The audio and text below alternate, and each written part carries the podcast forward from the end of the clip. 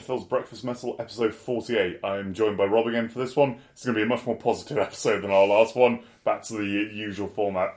We're covering uh, four albums today, and they're kind of all, I'd say, in the vein of slightly progressive sludge metal. Yeah, so I, I thought this would be an interesting one because it sort of explores.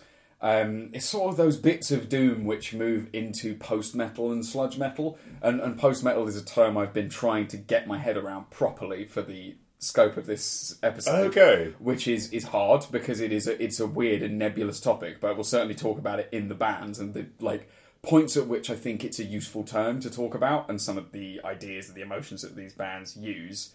Um, but yeah, it's exploring that end of metal, the sort of like more stripped back, more atmospheric, um, and ambient and evocative without being black metal, because often these terms overlap a lot. So I think it's a really interesting way to look at how, particularly Doom, has evolved over time and taken on new sort of sonic qualities, become a bit more dynamic, uh, and I guess less traditional, less sort of like Candlemass, and exploring new areas and new influences. Yeah, and I should say as well, these are four albums Rob's brought, so some of them I was very, very aware of beforehand. Some of them, this is my first time listening. So the first one, one I am very aware of, we're covering Yob's seventh album, Clearing a Path to Ascend from 2014 on Neurot Recordings.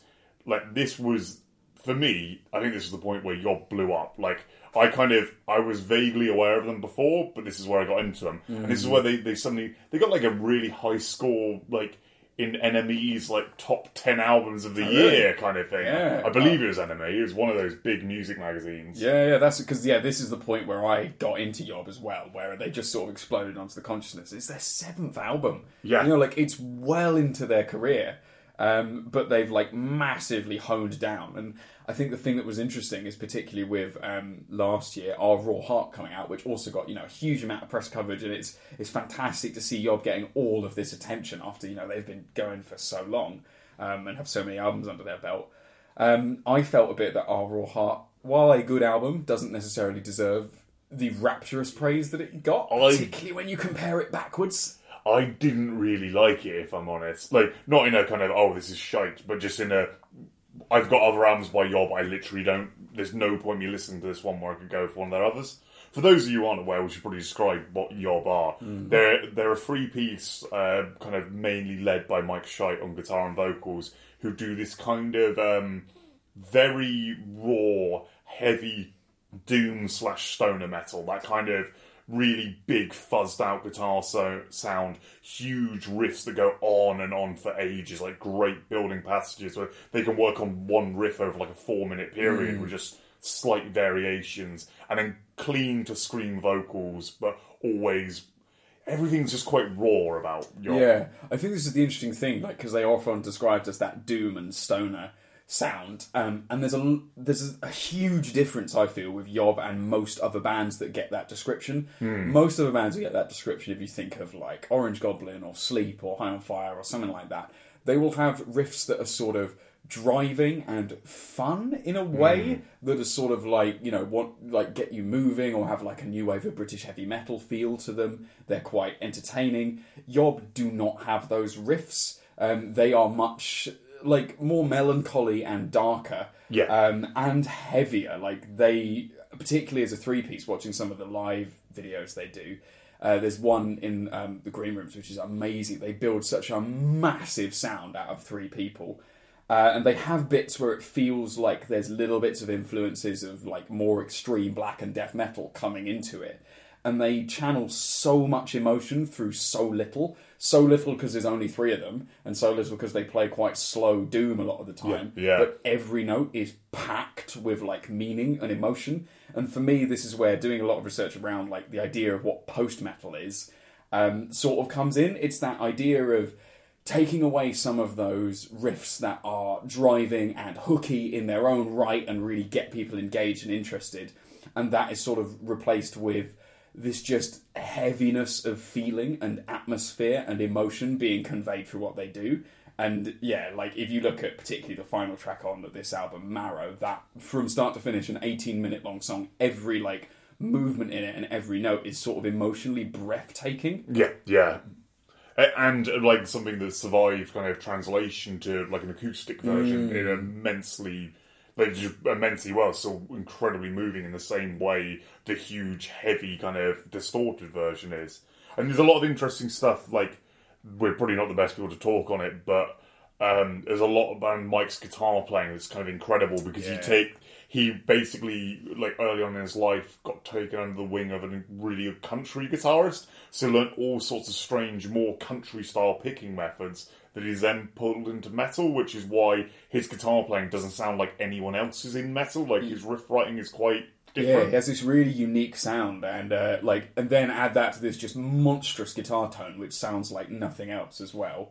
Um, and the rest of the band, like um, Travis Foster on drums and Aaron Rieseberg on bass, they form this amazing solid backing because you can really hear it on parts of this album where you will have, and this other Yob albums as well, you will have parts where you've got just the guitar playing these riffs, Yeah, and then yeah. when the bass comes in, you're suddenly hit by this massive wall. But they lock in really, really nicely into this giant wall, and a lot of the time it is quite hard to tell exactly which instrument is making that huge sound that you're hearing. Yeah, because the bass has got a very fuzzed out tone as well, so it is like kind of, which I think works for this style quite well actually, where all of it just kind of melds together into a nice kind of fuzzed out overall tone. Mm. There, there's moments where the bass cuts through more clearly, but it's certainly for the most part, yeah, hard to tell exactly what's doing what.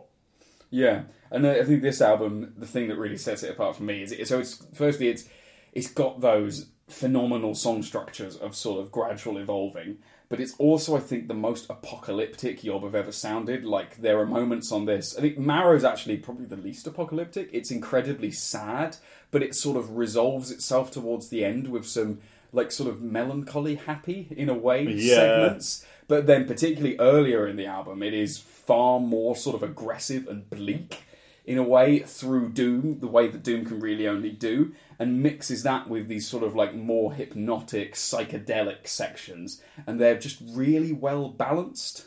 Yeah, And yeah. it's one of the things that, again, I think the sort of term post metal becomes kind of useful because their songs don't follow those typical verse chorus structures, which was as so. Post metal essentially was started by Godflesh and Neurosis, and then a little bit later into ISIS as well. Or those are bands which the term has been used to describe and where it came from. A lot of those bands don't necessarily, and Neurosis certainly don't recognize that as a term for their music, but it's used to describe it. And um, there was an interview of Aaron Turner, who we'll talk about with Sumac as well. But he was saying that, yeah, like they basically stripped back that verse chorus structure and it was all about letting that sort of feeling evolve throughout the song. And I think Yob do that, and that's one of the things that makes them interesting and distinct. And there are a lot of bands that do it, it's quite hard to describe, but I think Yob really hooked in on that, so they have that element in there. I can certainly see what you mean with Yob. Like uh, thinking about a lot of these songs, they all seem to have that thing where they build to one particular point. Like Mm. the opener in our blood really has that kind of yeah, sort of going through saying and coming out at a point like kind of almost ten minutes into the song where. Yeah. Like there, there was clearly a build to that point. Actually, track two, "Nothing to Win," has a similar thing where the song does a kind of almost fake out ending, and then you get a bass and drum groove come Mm. in, and then what follows that is like the bigger explosion of the riffs earlier on. Um, yeah, that's really, really interesting. Yeah, I've not even, I've got to admit, I've never even thought of post metal as a term. It's one of those, because I sort of have a good picture of what post rock means. Yeah. Post metal, yeah, that's, it's it's a weird one that I've been trying to think about for this episode specifically. Um, I guess other stuff to talk about is um, Travis Foster, the drummer. Uh, he's one of those. He's one of those great doom drummers who is like really restrained. yes. Uh, and I think that's something we'll talk about a lot in this episode. But in general, like he's the album has this amazing drum sound where it's really clear, and I think particularly as a three piece, and you can see this in the live videos as well. He does really good work in filling out that space with cymbals, but also not over cluttering it. So it's often like slightly open hi hats and you know big sort of ride cymbal and crash cymbal, which fills that space where you might normally have another player who's helping to fill mm. that out.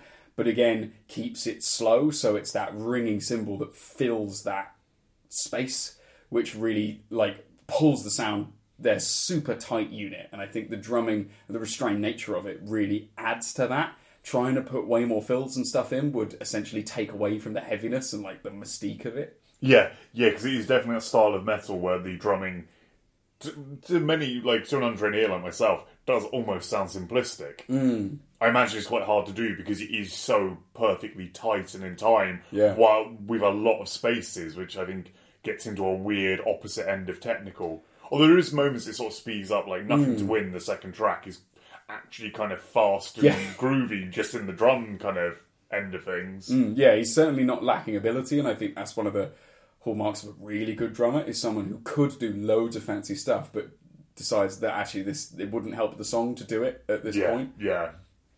So with Yob, how much have you gone back to their older stuff? Because there's interestingly a couple of eras as well. Like they broke Mm. up for about three years at one point as well in the early two thousands. Bits and pieces. So the other ones that I know quite well are um, Atma and Yeah. um, The Great Cessation. Yeah, yeah, which I think are the the two kind of properly famous of the rest of their catalogue. yeah. like, especially Atma. I remember hearing a lot more about at the time. Yeah, there's there's only like I've only given like sort of a cursory listen to the other albums in there. I can't actually remember the names. Yeah, Um, yeah. Well, it's that thing with when a band has like eight albums, especially Yeah. in this kind of vein of like often post an hour runtime kind of doom. I don't regularly check out everything in the Mm. catalogue because it's just too much to get through. There's quite interesting stuff as well. Like the lineups changed quite a lot at that Mm. time. It's always been Mike at the fore, but Travis has only been with them since about 2003, which is Mm. they, they started in 1996. So he was, you know, post the first couple of albums, and Aaron only joined when they reformed in 2009. So he's only been with them for I think three albums. yeah, But they have that thing of like they look like they've been playing together since forever because yeah. they're so impossibly tight and in sync. And um, Mike's vocals as well are really worth mentioning because he's a he's a really unique but phenomenal vocalist. He sort of sounds like, I mean, the best way I can think of it is like sort of Ozzy Osbourne but turned up to eleven, and then with like this amazing vibrato put on it. Yeah. which is just such a unique and interesting clean singing sound. Like the, he hits notes so perfectly, and it sounds really like mournful and expressive at the same time. Yeah, because he has this really brilliant high, almost like new wave of British heavy metal voice, Mm. but just because of what it's over, it sounds so weird. And then then his scream is yeah, just a really cool kind of in that neurosis vein of screaming. Yeah. I think that It's kind of Scott kind Kelly of- sound. It's kind of like a roar. Like it doesn't really have that really low guttural edge to it, Yeah, but it has that roaring sound. It, it, it's that kind of scream that I think the, the reason I use a Scott Kelly Mm. comparison of that style of screaming to me feels like it came out of hardcore. It came out of the more extreme end of punk rather than Yeah. your, your death metal or black metal growls. And yeah, it really varies that up a lot over the course of the album. Um, and yeah, it's great to have that variation, but also such a unique sound on both the harsh and the cleans. And again, maybe it's just because we don't listen to hardcore as much, Yeah, but it yeah. feels fresh and different in like a sort of doom band. I think it might actually be a case of because we don't listen to a huge amount of the more stoner stuff. I think that Mm. vocal style is also more common with the bands who sort of come out of the Kyuss type end of things and made that yeah. a bit heavier. But yeah, the oh, the other thing I'd like to mention with this is the album cover's brilliant. Oh, It- yeah. it's a very very cool kind of simplistic but evocative image done by um, Ryan Landau, who um, Hmm. also did on one of the episodes we did recently the cover for Annihilation of the Wicked and Oh, right. And it's like easily the best work I think I've Yeah. ever seen of his. Yeah, definitely. And it's it yeah because it's got the sort of three suns on it like moving into the distance, and then so Yob have quite a lot of Eastern influences in the stuff that Yeah, do. yeah. So the, uh, the album Atma is to do with the concept of a higher self, and this album like opens up with a quote from um, Alan Watts, who was a um, American philosopher who went over to you know various places in the world and learned about philosophy out there and like studied Zen training and stuff like that. And it opens. I really like how it opens. It opens with him saying, "Time to wake up," and then it just pushes you into these huge doom riffs, which I really like. But yeah, there's a lot of interesting stuff going on. You know, conceptually in what Yob do. I think because Mike's been quite open about doing a lot with meditation and so on to Mm. get over like mental health issues. Um, Endless Metal podcast did a far more in depth analysis of that side of things, and Mm. that that was uh, the, the the host that does a lot of meditation stuff himself. So that was a really interesting take on it. I think it was about a year or so back Mm. they did that. But if you're interested in the kind of lyrical themes, go check that out, and also just look up Mike on YouTube because there's so many videos of him Yeah. chatting about this kind of stuff. Also, production job by uh, Billy Barnett is incredible. Like I, Yeah. I think he he's been a part of the band like in the kind of recording sense for quite a while. But like his his work on this gives it that real natural like old school rock feel, Mm. but just as Rob says, like turned it all up to eleven. Yeah, we're playing something that's apocalyptically heavy and able to switch between the things we were saying earlier, where there's moments where the bass is really quite distinct from the guitar and you can pick out the individual parts, to these huge riffs where it all locks in and that sort of that fuzz locks in together to create this massive wall of noise. Yeah, And, yeah. and that that must be an incredible talent to be able to pull off both of those extremes. Normally, it's you have to sort of tilt the balance in one direction in order to get it, but managed to capture both on this album. Yeah, it, it's really impressive. But yeah, that, I'm definitely looking forward to more from Yob. Like, hmm. although I wasn't so into our Raw Heart, I definitely think there's still there's still at a point where they have got more to give, and they could still do another really interesting, unique album. Hmm. I just really love Clearing a Path to Ascend, Yeah, and I would be yeah. surprised if they can top this one.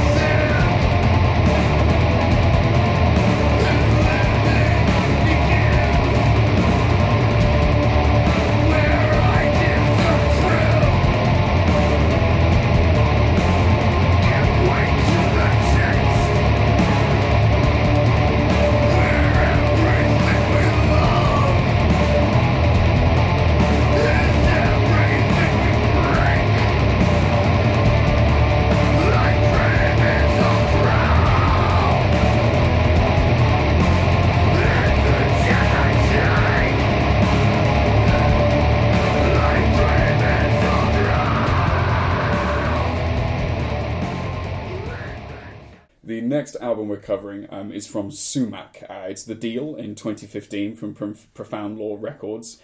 And now Sumac are a really interesting band that I've got into over the last few years and have really wanted to cover. They essentially emerged um, after the metal band ISIS um, ended. Aaron Turner, who was the guitarist and vocalist in ISIS, is guitarist and vocalist of Sumac. And around 2014, he was playing, sort of writing a lot of heavier music, trying to find, like, write the heaviest and darkest thing that he'd ever heard. Um, and then around that time, uh, he was chatting to uh, Kurt Ballou, who's from um, uh, Converge, and he put him in contact with Nick Yacyshyn, who I hope I'm pronouncing his name correctly, but probably aren't. Um, he was looking for a drummer who'd be able to play some of this really heavy, aggressive material, and um, Kurt put him in touch with Nick. Um, and Nick is rapidly becoming one of my favourite drummers at the moment.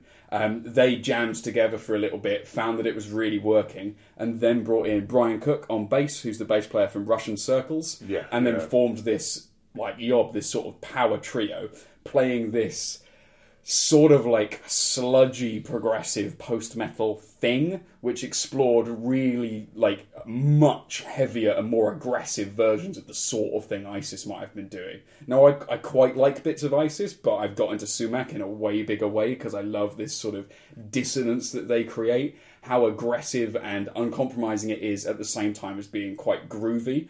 Having additional sort of instruments like piano and stuff in there and samples um, but then also having one of the things I think makes them so interesting is the phenomenal drum performance from Nick.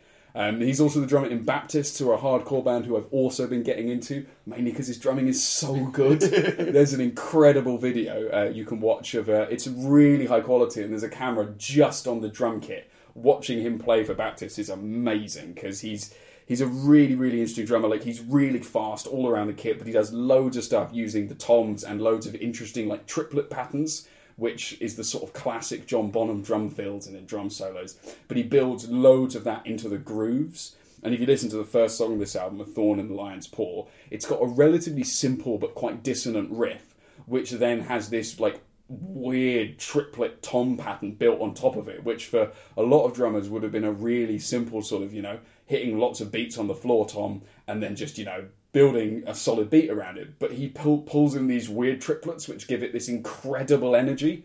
You know, as a contrast to something like Yob, where you have a drummer who is holding down this gigantic sort of monolithic riff. In here, Nick is driving pretty much the whole energy of the band and making it feel weird and always on edge because there's always something odd going on in the drums. And there are parts where he does blast beats as well in a band like this, which just feels weird. Yeah. But yeah, this is your first time sort of getting Yes. into Sumac. So yeah, so Sumac were the one on this list I was completely unaware of, other than Rob had mentioned in our end of year show, and this is their debut album, and Mm.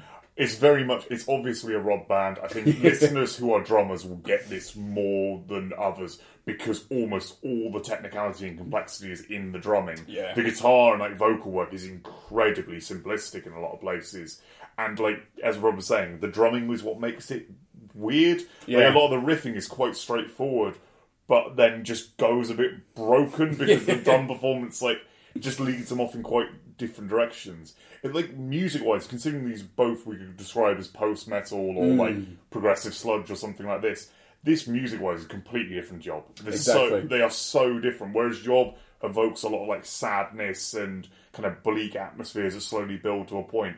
Sumac is far more dissonant and upsetting. It's, Yeah. it's it's more scary music. it feels more like Primordial Man. Um, Primordial Man? Do you mean primitive, Primitive Man. feels more like Primitive Man than something like Yob. Um, and this is the interesting thing when I was sort of looking at post metal is a lot of the ways that people conceptualize it as a genre is well that it's not really a genre. It's more a way of approaching things and an aesthetic which builds around the idea of stripping back a lot of the extraneous elements of metal. So, like in these bands, you will not find guitar solos um, or like hugely technical moments it's much more focused around the emotion and the atmosphere. Um, and some people even use terms like revelation within the music. It's about giving you this emotional experience without these extraneous parts of the music, almost like stripping out that. In a sense, that like artist personality, no one's showing off here. It's all about delivering this message. Um, and obviously, that it's a really woolly thing to define because that could describe an awful lot of things. Like that could describe lo- lots of parts of black metal as well. But I think as a sort of aesthetic, as an idea, you can see it in lots of different parts of metal. Um, my favourite description of Sumac's sound that I found when I was just looking through some of their stuff online was someone saying it's like being in a mosh pit full of rhinos, and then at the end someone throws a hand grenade in for good measure. I think something actually interesting you bring up there, the idea that that, that could be used to describe some of the more kind of obtuse end of black metal. Hmm. I actually think some of those bands would work well as a tour. Like I think Sumac with Convulsing or something like that in support Yeah. would be a, gen- a show where like that is a consistent atmosphere, Yeah. although the music is totally different. I, I could see that really working. And uh, the interesting thing I find is that the guitar tone in this isn't super heavy. You know, if you listen to this guitar by itself, it doesn't sound like it's going to be in a band which is going to make you feel this sort of like upset and dissonant.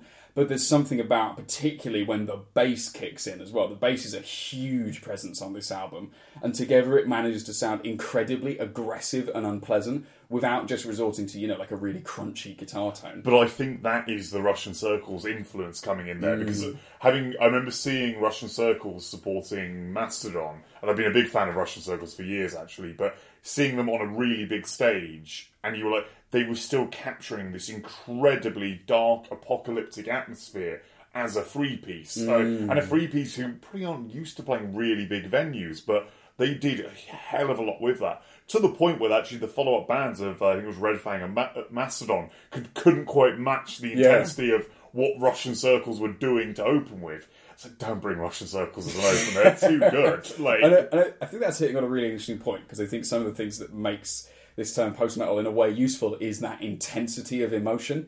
You know, if you look at bands like Mastodon, for example, you know they have a really strong connection with Neurosis, and they have sections. There's loads of sections where they'll get Scott Kelly in, like that amazing uh, live in the K Pit video they did recently. There are sections of Mastodon which have this in it, particularly if you look at albums like Crack the Skye. There are lots of moments which are like this, but I think the thing that separates out a lot of these bands is their entire sound is this. You know, there aren't these like hooky fun moments. It's all devoted to this idea. And in Sumac's case, it's that dissonance and unpleasantness, which I think, yeah, something like um, Convulsing does as well, just through a different way. And with a band like Yob, as we were talking about earlier, they're going for a different emotion, but they use some of the same sort of tools to get there. Um, Something else actually I want to bring up that's quite an interesting like con- like a change between those two like, like is the Kurt Ballou production job or mixing job versus how Billy Barnett sort of recorded the Yob album is very polar opposite because Kurt Ballou has this kind of although it sounds kind of raw and alive it's it's more like say a Colin Marston recording rather than something that sounds a bit more old school rock it's got Yeah. it's got a very modern metallic edge to it but but I guess it still has that thing of like a lot of space for instruments to breathe. Like he doesn't overly compress things. Yeah, and it's it's got these really interesting moments, like in um, Hollow King. It's got this slower section where you've got the drums slow down a little bit, and there's a lot of like reverb and echo you can hear on the toms and the snare in particular, um, and it like that because it doesn't quite feel live. It's not like a live echo. There's something a bit off about it. Um, and I guess that's sort of Sumac in general. They play riffs which aren't hugely complicated, but there's something off about them. There's something that sounds a little bit wrong. Um, and actually in that section as well in Hollow King, there's this there's this riff that always feels like it's about to start, but it never quite gets there. It's always about to do something, but it never quite resolves what it's doing.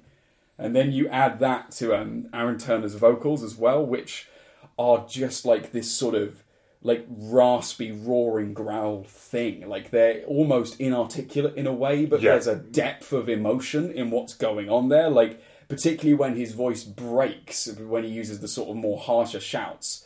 Um, it almost feels like a sort of caveman, and then it breaks into this like more of a raw growling sound, and yeah, it just becomes like this other sonic element of destruction that's happening over the top. There's something really weird going on with the vocals in this album. They're the bit I almost sort of forget because of the way they sit with everything. They don't sit on top of the mix where you're like very clearly going, "Oh, here's a human voice." It just has that feeling of like it's in there with the other rhythm, which is almost like something you would expect of something like artificial brain with the Mm. hyper low gutturals. I can get that as another rhythm punch, but you don't get that so often with that more hardcore influenced vocal style. It's Yeah. an interesting, an interesting way of approaching things. I will say with Sumac, they're a band I've got to be in the mood for because this is quite an intense album. Yeah. like pre, like I listened to it quite a few times before. This is some days I get halfway through and be like, oh god, no, I, I need, I need something, I need something with more melody and more bits to catch on to. And some days I'm like, this is absolutely brilliant. Like, Yeah, it's. I think it's one of those bands that like I can listen to eternally because I love the um, I love the horrible dissonant atmosphere it creates. But then if I'm not in the mood for that, I can just listen to the drum patterns and sort of go, God, that's fascinating. Like it's so interesting to have something that you know normally would be slow and heavy and unpleasant. Have this like hyperactive drummer who's doing all these interesting and unconventional rhythms. yeah, yeah. and I Um, think with that, like, it would be amazing to see us live. Like, Yeah. they're they're a band I definitely, as much as like they probably won't ever be my favorite band, I really want to see Mm. them on tour. And I want to see what they bring with them. Like, who on earth, who on earth does Sumac support? I don't know. Because much like Russian Circles, I could see them ending up on tours where they're supporting bands like Mastodon, Yeah. and would be infinitely inappropriate for yeah, it. it would. Um, and there's there's other stuff as well. So like they have those super heavy moments, but then they'll have those bits where the bass and drums or just the bass will drop out for a moment, and you'll have these bits of guitar which sound almost like earth. Yeah, you know, these yeah. like sort of like like southern country twang to it, and it was actually recorded with um, Mell Dettmer, who recorded Sunn O))) and Earth. Oh, so cool. so there is a sort of conceptual link there. But then obviously it will take those bits and then it will corrupt that wholesome feeling by dropping you back into this sort of maelstrom. Yeah, yeah. Um, but yeah, that that is Sumac. They're a really weird and unconventional band, but I thought it was a really interesting way of showing how they get across these like single ideas of emotion through something very simple, but then have a really interesting difference by having this hyperactive drummer.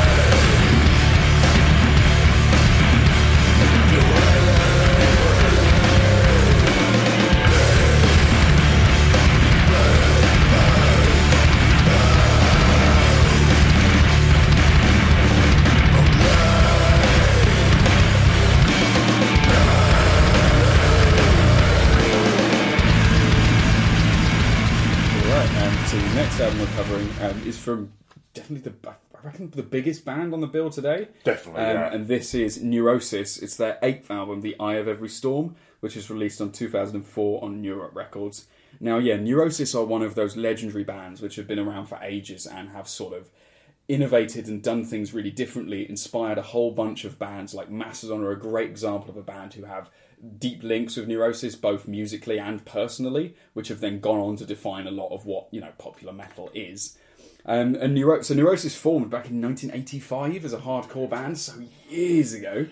And then by 95, and 10 years later, Steve Von Till, uh, who's one of the guitarists, and Noah Landis joined um, with Scott Kelly um, and Jason Roeder on drums. And then they had that, the keyboards part became part of it. They had the dual guitars. And they also then brought in um, a visual artist, and that became part of how they did things. And so by the point we're at this album, it's Scott Kelly on guitar and vocals, Steve Von Till on guitar and vocals, Dave Edwardson on bass, um, Jason Roeder on drums, Noah Landis on organ, piano, and samples, and Josh Graham doing the visual media. And honestly, like that lineup for Neurosis has been pretty stable for like 25 years. The only real change is Josh Graham, the visual guy, Mm. is a relatively newer addition. Like they had a, they had a guy before him. But yeah, Neurosis are a kind of institution in metal at Yeah. this point. because they formed as sort of like a hardcore band and then gradually evolved and became what people would describe as sort of post metal and sludge metal and all of these different terms because they were doing something which we didn't really have a vocabulary which could cover. Yeah, and they've yeah. always been one of those bands that are experimenting and trying different things. Um, and I really wanted to cover Eye of Every Storm because I it, I think it's a really interesting point in Neurosis' career, which is perhaps talked about a little less. I think a lot of their later material is kind of yeah, it doesn't get the same coverage because a lot of hmm. their their like sort of not so much early, the sort of album three to six, something like Yeah. that, is just so known as like classic essential listening if you like mm. long form experimental extreme metal or possibly not even metal with the neurosis. I'm not quite sure where to categorize them. I think particularly as you get to this album, this is something where I see you can get lots of people into it who wouldn't be into metal. Yeah. And you know, does this album technically count as metal? I, I don't know. You know, it's certainly skirting those borders. It has moments where I definitely describe it as metal, but a lot of it pulls back into more atmospheric and hypnotic and like more post rock than post metal. And again, I'm going to tie myself in knots thinking about what those terms actually mean. Yeah, But, uh, yeah. Yeah, so so this is where Neurosis they keep a little bit of almost folk influence, particularly from the album before as well. And this album has an amazing sort of give and take of tension throughout the whole thing of these sort of small melodic guitar sections which will go on for a while and be kind of quiet and then they will build uh, particularly the first song burn builds up to this point from the beginning drops away and then it's actually far quieter than you're expecting. Yeah, you're yeah. expecting it to build to this huge moment and it doesn't. It builds to this sort of soft guitar melody and then you have um, Scott Kelly and Steve Von Till on vocals and it starts off with Scott Kelly with um, the line um, you're lying in the snow not quite dead. And Neurosis have such a way of this sort of raspy unique uh, very American sounding vocal style that Yeah, yeah. they have is so packed with emotion in everything and the lyrics as well they're so evocative and bring up so much so many images in your head and it explores particularly this album a lot of themes of depression and sadness in a I think that's a general general neurosis. neurosis but um yeah very sort of explicitly about that because you can hear everything they're saying as well and it's poetic and interesting and really keeps your attention.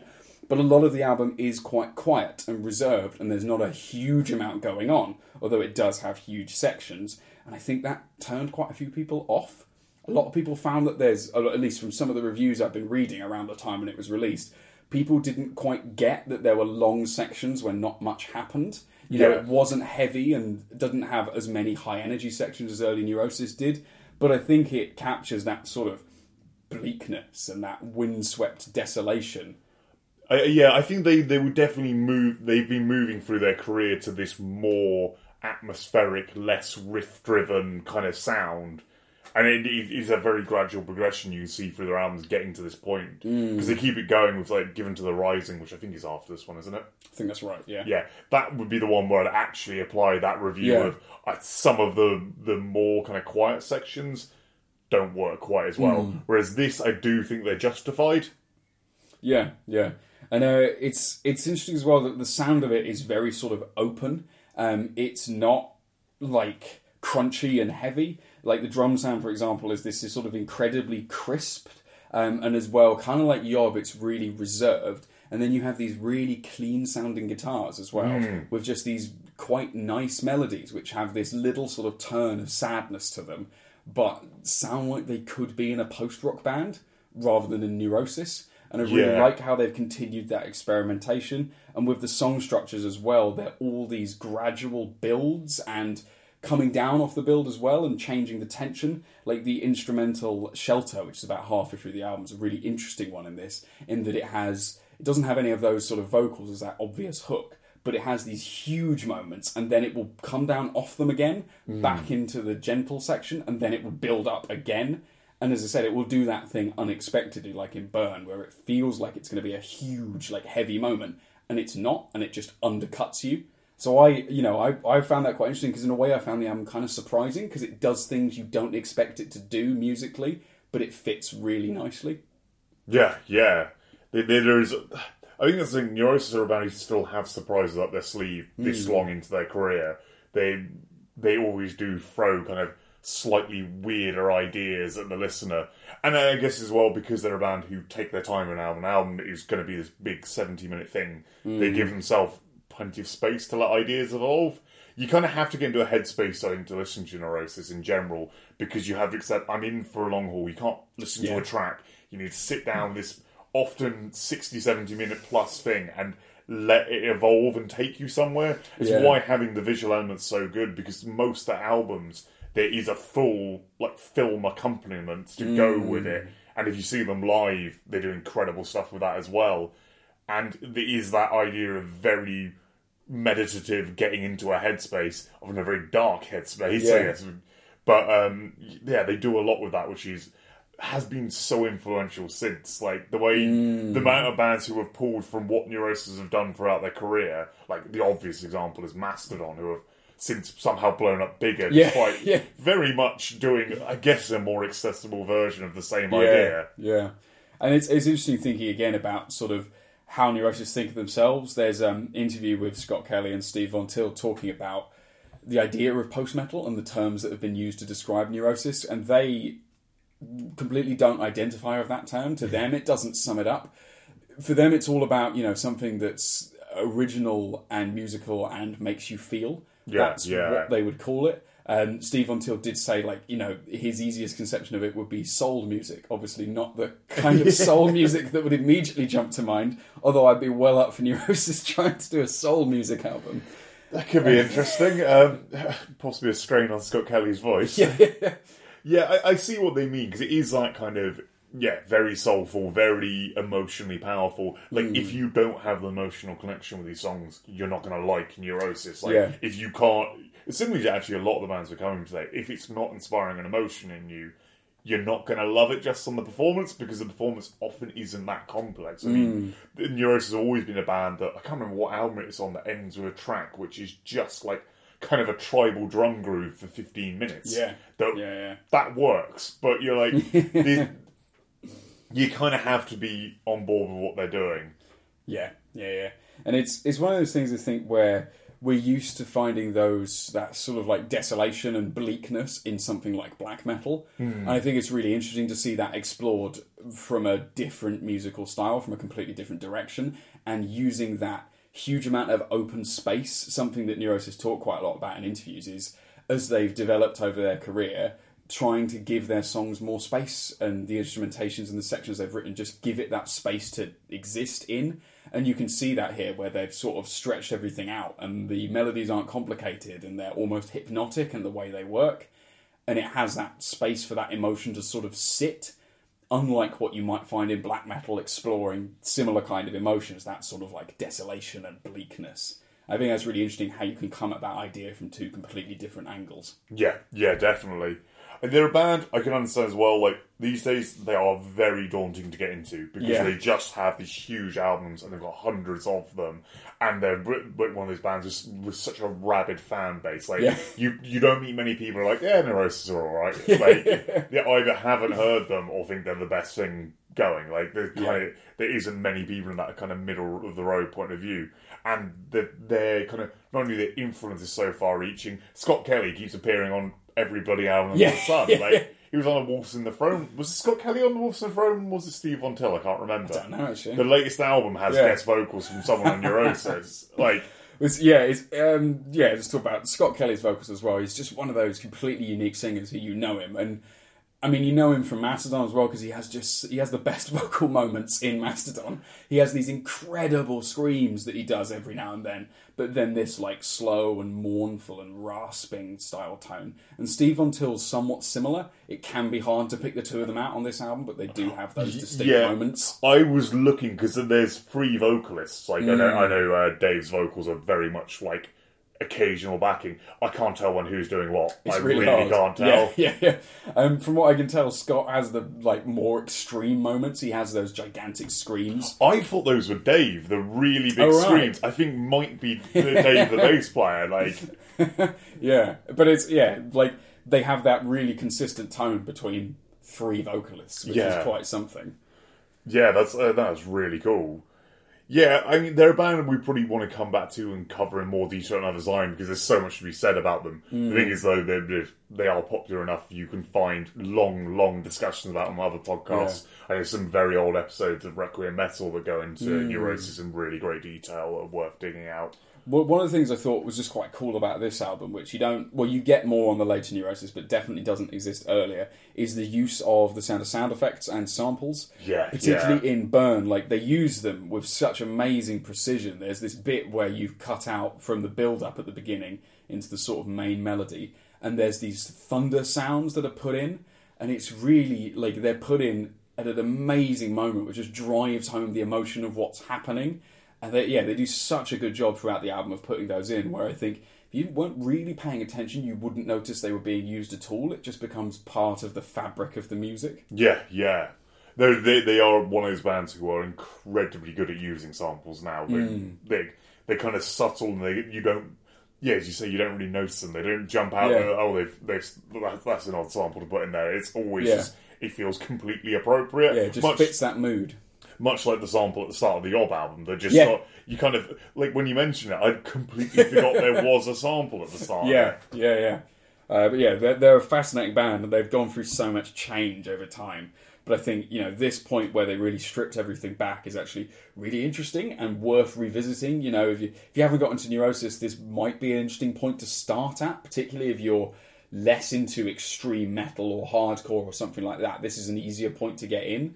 Um, and it, you know, if you if you are a big fan of Neurosis, it's always worth revisiting these bits because I, I find it sometimes bits that I forget about. Oh, then yeah, having lis- re-listened to it a lot recently, this is some of my favourite stuff they've produced. Yeah, I think realistically, though, if you do want to get into Neurosis, just don't worry but too much about what album. Just choose an album and spend a lot of time with it. Maybe Yeah. choose an album and try and view it in a way where you can just hear that for an hour without interruption, Mm-hmm. and that might that's where they're going to make sense. That's going to where you might suddenly pick up on something Yeah.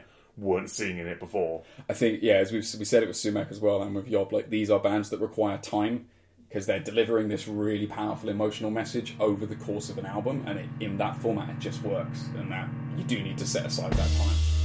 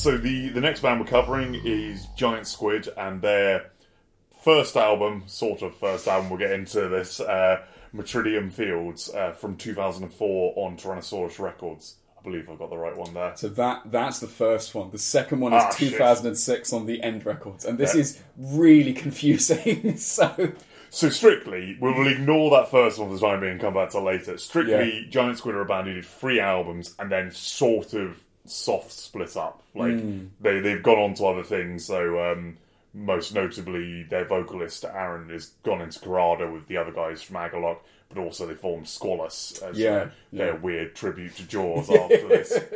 But we're looking at the basically the first thing this band put out. Um, they formed around 1999 as Koi, and then eventually got their first proper album out in 2006. And what Giant Squid do is this very strange mixture of sounds. Like there's something that uh, clearly would appeal to a metal audience, but I'd be willing to argue their music isn't remotely metal. no, and in fact, um, AJ, the Aaron, the vocalist and guitarist, he's not really a huge fan of a lot of metal, particularly not extreme metal. No, no, he doesn't, doesn't even know what death metal is. Yeah, really. and, and, and when they began as Koi, they were a punk reggae band, which I'm sure I would have hated. oh wow. But somehow Giant Squid hit this like point for me where I absolutely love them. And I don't really understand why, based on everything I know about sort of the musical influences and stuff. I don't get how they've hooked onto this thing, which I absolutely love. So what they kind of do is it's quite it's reasonably riffy, but like many of the other bands we're talking about, it's a lot of hyper slow builds, and they play around with extremely gentle sounding things hmm. before eventually building into a big heavy riff. And it, there's lots of uh, play off to two vocalists. Um, Aaron, Aaron Gregory is like the probably the lead vocalist for the pro, for the project, and then um, oh, what's the name of the other vocalist? Um, Aurielle. Aurielle, yeah, she does like these kind of very subtle, like really often like really quiet cleans, and there, there's a lot of riffs where they they will be just singing over each other really really quietly, and then eventually Yeah. build to much bigger sounds. Like they've both got very unique singing voices, particularly AJ. But particularly songs like um, Summit, which is like this real gradual build. Like they have these sort of soft, ethereal vocals from Aurielle, and the same from sort of AJ. Um, and like, and that gradually builds and builds into this like really like like very high pitched. AJ, yeah, as you say, AJ's vocals are bizarre. Like they're really interesting. They're very high. Like they're all the, the I find it really hard to find another vocalist to relate him to. The closest I can possibly think of is some like bits of Serj Tankian from System of a Down.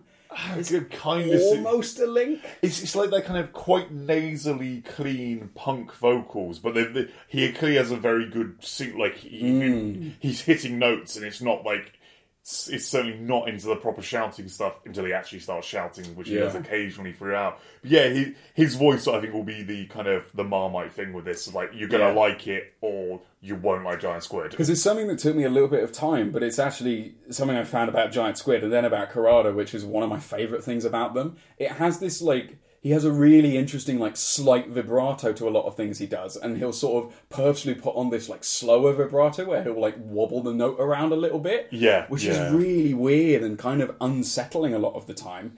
Um, and he's super expressive as well. You really feel the emotion in everything he says. He never gets sort of stuck in a pattern.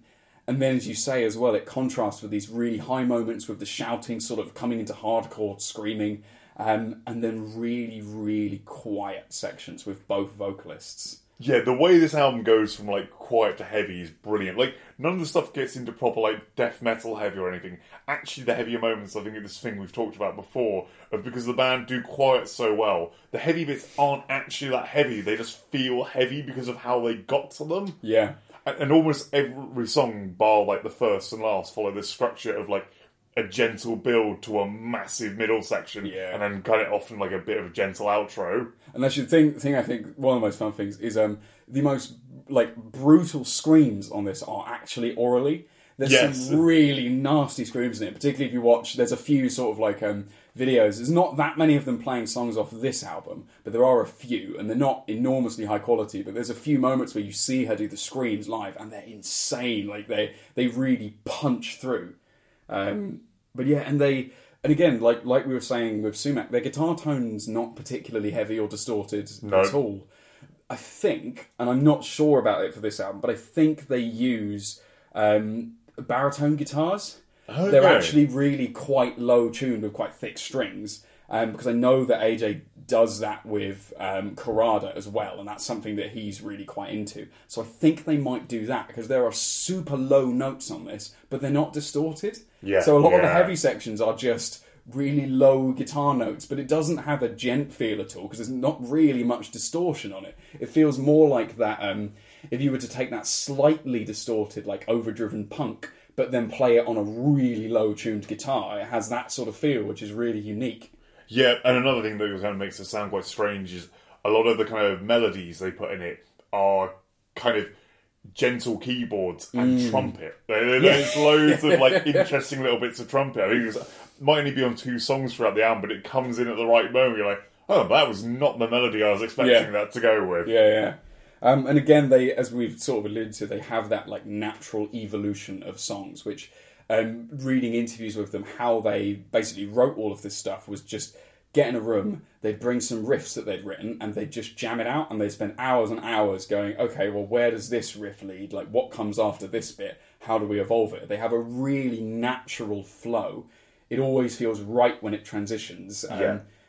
And and there's a, the best example of that is the final song, oh, Metridium yes. Fields, which is a titanic 21 minute song, which is basically one riff. Yeah, more or less. It's, it's, all, it's almost not quite one riff, but like it's at the same chord progression at the same Yeah. pace continues for twenty minutes Yeah. with just elements around it changing, but only subtly. But it's brilliant. It's Yeah. utterly Yeah, yeah. brilliant. Because it starts off with this real, it starts off with this sort of like sampled dialogue, which is really quiet, and then this slow little guitar passage played throughout it, and then that builds up, adding the drums and adding the bass and adding some sort of atmospheric elements, and then eventually like the heavier guitar riff comes in, and then it starts adding keyboard elements, it adds trumpet elements, and then finally like somehow the guitar riff evolves to be even heavier, and Yeah. it just ends in this absolute crescendo of the same pattern you were listening to 20 minutes ago, but completely different. Um, and I love how they bring in these mosaics of different instruments around it. Yeah. So the thing, thing we sort of mentioned earlier, uh, if you want to get into this album, look up the second version, Fields, not Field, Yeah. because the band. I'm not quite sure the reasoning behind this, but the band seemed to record one version of the album two years prior on a different record label. Which was way shorter, like same amount of songs, but every track had a minute or two shaved off it, and the final track had five minutes. Like Yeah. Now, I don't know if they rewrote them or if they were edited and then they decided to, to sort of re-record them differently. But you were saying like they'd they'd lost the original like Yeah, from what- stems tracks basically. From what I was able to find, they first recorded it back in 2004, and then when they had this stable lineup, when they'd started, you know, playing and they'd recorded some of these other um, albums and EPs, they wanted to go back and basically just redo, re- like remaster the recordings of this. They went back, found the files, and they were basically useless. Like they couldn't do anything with them. So they re-recorded the whole album with the new lineup. And yeah, I don't know if they added these new sections or if they just uncut the songs. yeah, Um, yeah, But uh, yeah, it's it's kind of weird because the original album in 2004 was called Metridium Field, and the one in 2006 is called Metridium Fields as a plural. But a typo means that on the album itself the S is missing, so they're both called Metridium Field. So it's I haven't haven't actually managed to track down the original one to listen to what it sounds like. yeah. Um, I, I, I think I think it's basically you'd have to. You're not going to pick up the shorter edited one by accident. Yeah. like you might do with say Jerusalem versus Dope Smoker. Mm. I definitely got Jerusalem by accident, and Oh, it's a yeah. far like far more subpar version of that. the editing was not clever. Yeah. Um, the other thing I want to talk about with Giant Squid is um, the sort of conceptual behind Yeah. the band. So if you will probably notice there's a lot of weird words in their songs, and it's because there's an awful number of species names and genre names kicking around. So um, Metridium is a genus of sea anemones. So Metridium Fields, I always like to imagine the song is sort of like this underwater surreal vision of this like waving field of sea anemones, which fits really nicely with how the sort of tone builds up, particularly at the beginning of the song. Um, and the sort of intro little instrumental is um, Megaptera in the Delta, which is the species name for humpback whales.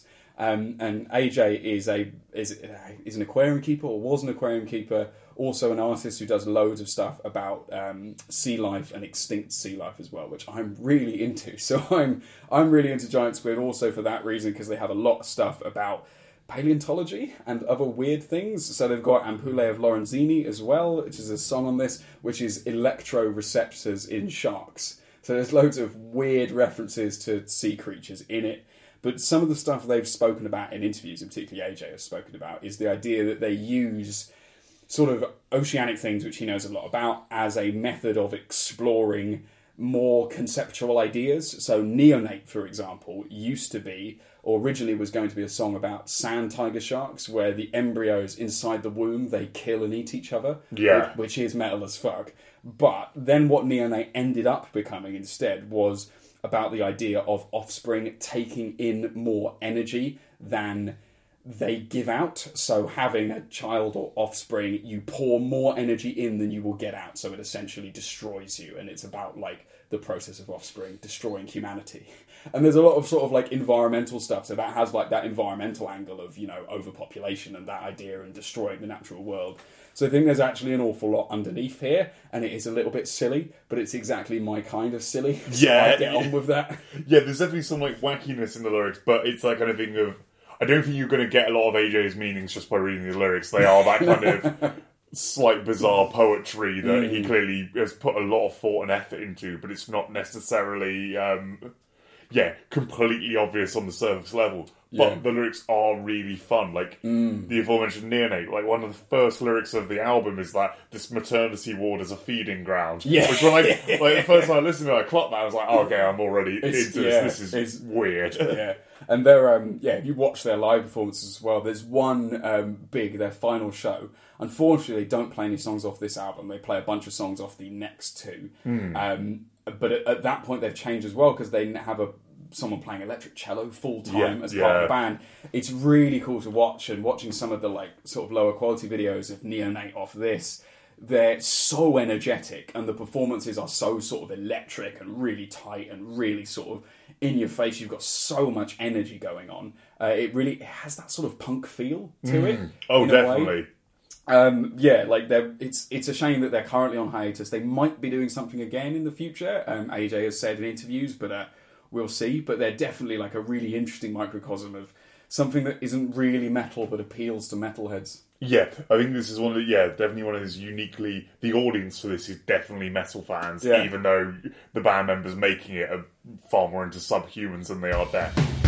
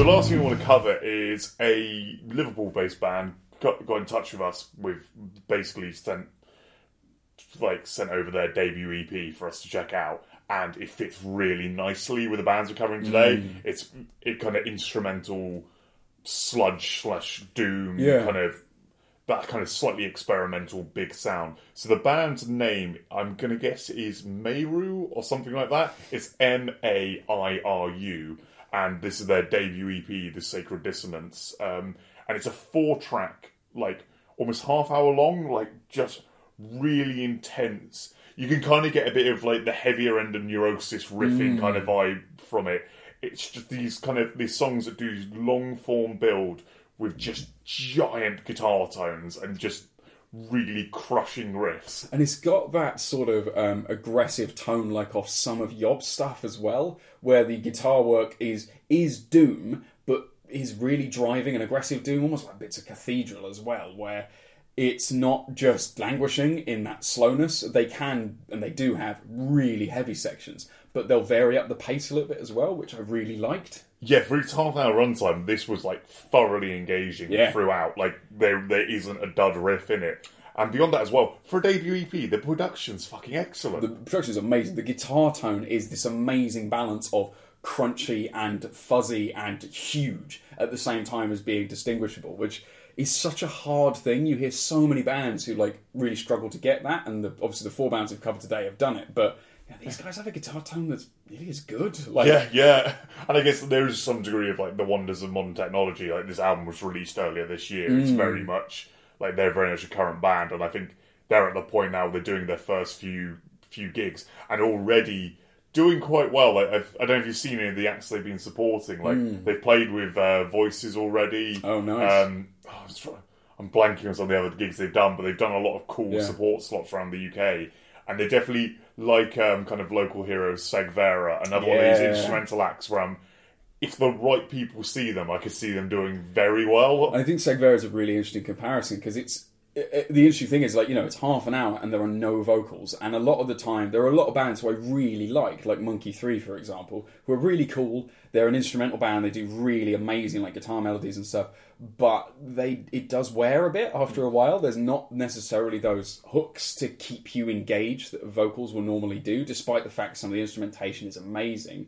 Um, these guys and Segvera are really interesting in that they fill that gap pretty much with like that atmosphere Yeah, that yeah. the other bands we've been talking about. It's all about giving that like emotional package through the music, and they do this, which helps fill out that the thing where there's not a hook. The hook is that emotional experience which you are being given, whereas some other bands they will have like moments where you sort of lose that. Yeah, there are yeah. moments which are like amazing emotional highs, but to keep that going for a full thirty minutes on your first album, that's amazing. It, it was something as well. I didn't even I, on first because I saw when it quite sight and scene just hit play on Hmm. it, and on the first listen I was like, I think that was instrumental. I just I remember same- enjoying it. the like, same thing, I was like, I've got to go back and check there wasn't vocals in one of the tracks because I think I could because you just you get into a groove with this. It's that kind of music where I couldn't tell you exactly what riff was in rough, which song. I just like I just remember enjoying it a lot. I, I did that with the first couple of tracks. I listened through, and and then like you know, it was after ten minutes or so. I was like,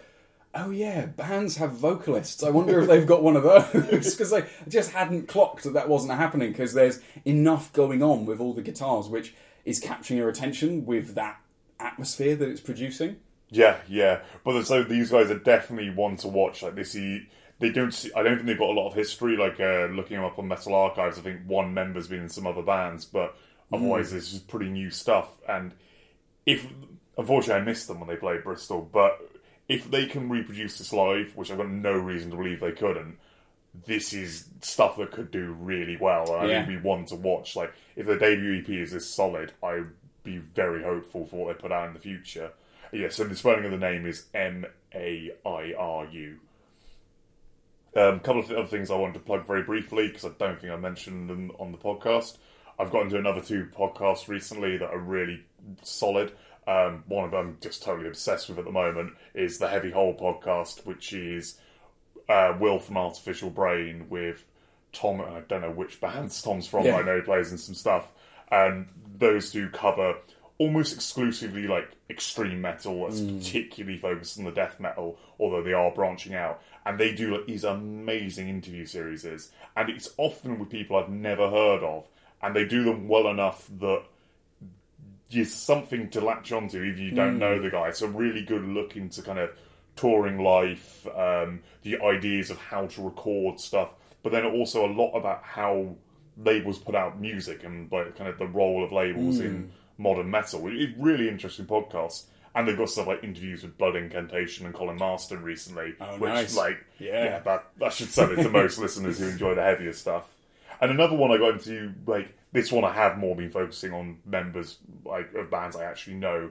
But Vox and Hops is a um, kind of one for the beer drinking enthusiast, but it's the frontman of Cryptopsy interviewing mainly other vocalists. So he's got one Oh, with like yeah. Travis Ryan.